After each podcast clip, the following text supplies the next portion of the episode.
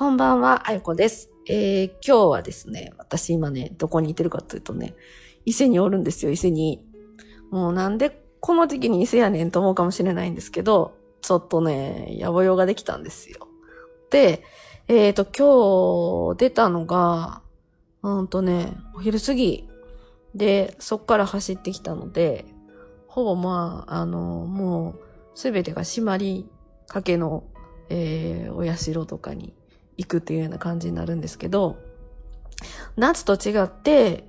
あの、日が短いじゃないですか。で、もう間もなく、あの、冬至にね、向かってるから、どんどん日は短くなってるわけですよ。で、えー、っと、夏はまだね、そう、しちじぐらい、しちじぐらいまで明るいので、そこをね、まだまだいけるぞっていう感じなんですけど、やっぱりもう、冬至に向かっている今、日が一番短くなる今は、よじはん過ぎると、もう、なんかもう真っ暗になるぞっていう空になってきて、ただ、えっと、ちょうどね、日が落ちてから、ダヶ浦ね、あの、夫婦岩のあるところ、あのあたりに行ってたんですけど、まあ、綺麗なんですよね。で、だんだん月がこう、はっきり見えてきて、で、あのね、ダヶ浦で売ってる御朱印帳を知ってる方いらっしゃると思うんですけど、に種類売っていて、あの、紺のバージョンと、オレンジのバージョンと、要は月と太陽を表しているんですけど、多分そういう風な感じで作られてると私は受け取ってるんですけど、まあそのね、表情がね、本当に綺麗に見える場所なんですよ。で、今日ね、あの、夫婦岩にかかっているしめ縄あるじゃないですか。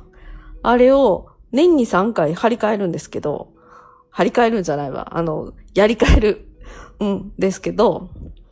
今日がね、まさにその日だ、だったんですよね。だから、もう日が沈みそうな中、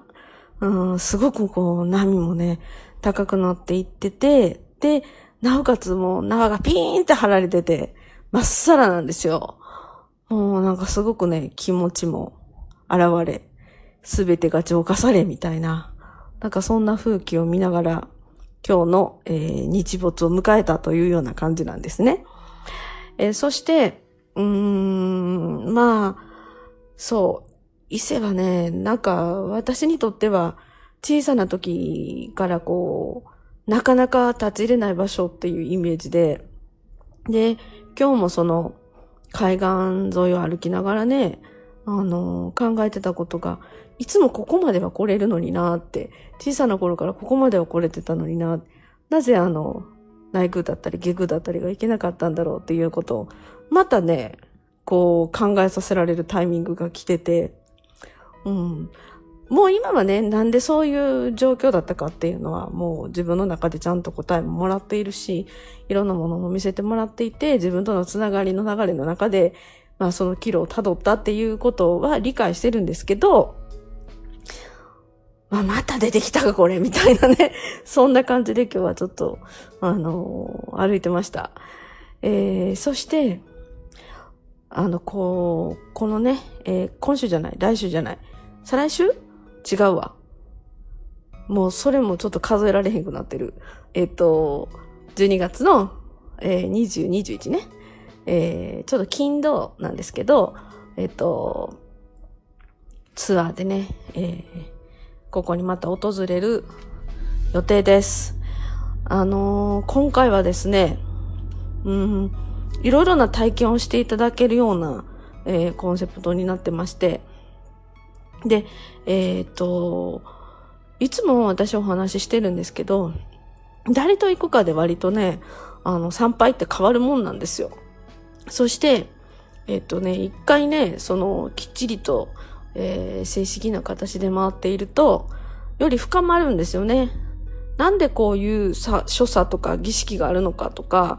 あとは、なぜここにこんな建物があるのかとか、あと鳥居って何の意味なんだとか、あのー、特にこう、伊勢の内宮だったり下宮だったり、その周りにある別宮とかをね、えー、見ていくと、ああ、こういう意味合いがあってちゃんとここにこんな建物があるんだっていうようなことが分かってきたりもするんです。そして、こう一つ一つに意味があったりするので、その意味をちゃんと理解しながら参拝すると、またよりいろんなものが深まります。それとね、あのー、うーん、こう、どこにも書いてない、慣れ初めみたいな、真実みたいなものもやっぱあるんですよ。そういうことをお話ししながら、えー、一緒に巡ったりをしています。あとね、えっと、いつも、えー、皆さんに喜んでいただいているのが、あ、今ここ、ここ、ここ、ここが一番パワーがあるから、とかっていう、そういう場所で、えー、パチリと撮影をしたりすると、不思議な写真が撮れたりするんですよ。最初はね、あの、撮れないんですけど、回を重ねていくうちに、なんかあの、自分でもびっくりするようなね、えー、写真が撮れたりするんです。あの、私メルマガとかで、毎日あの、こう、写真をね、送らせていただいてると思うんですけど、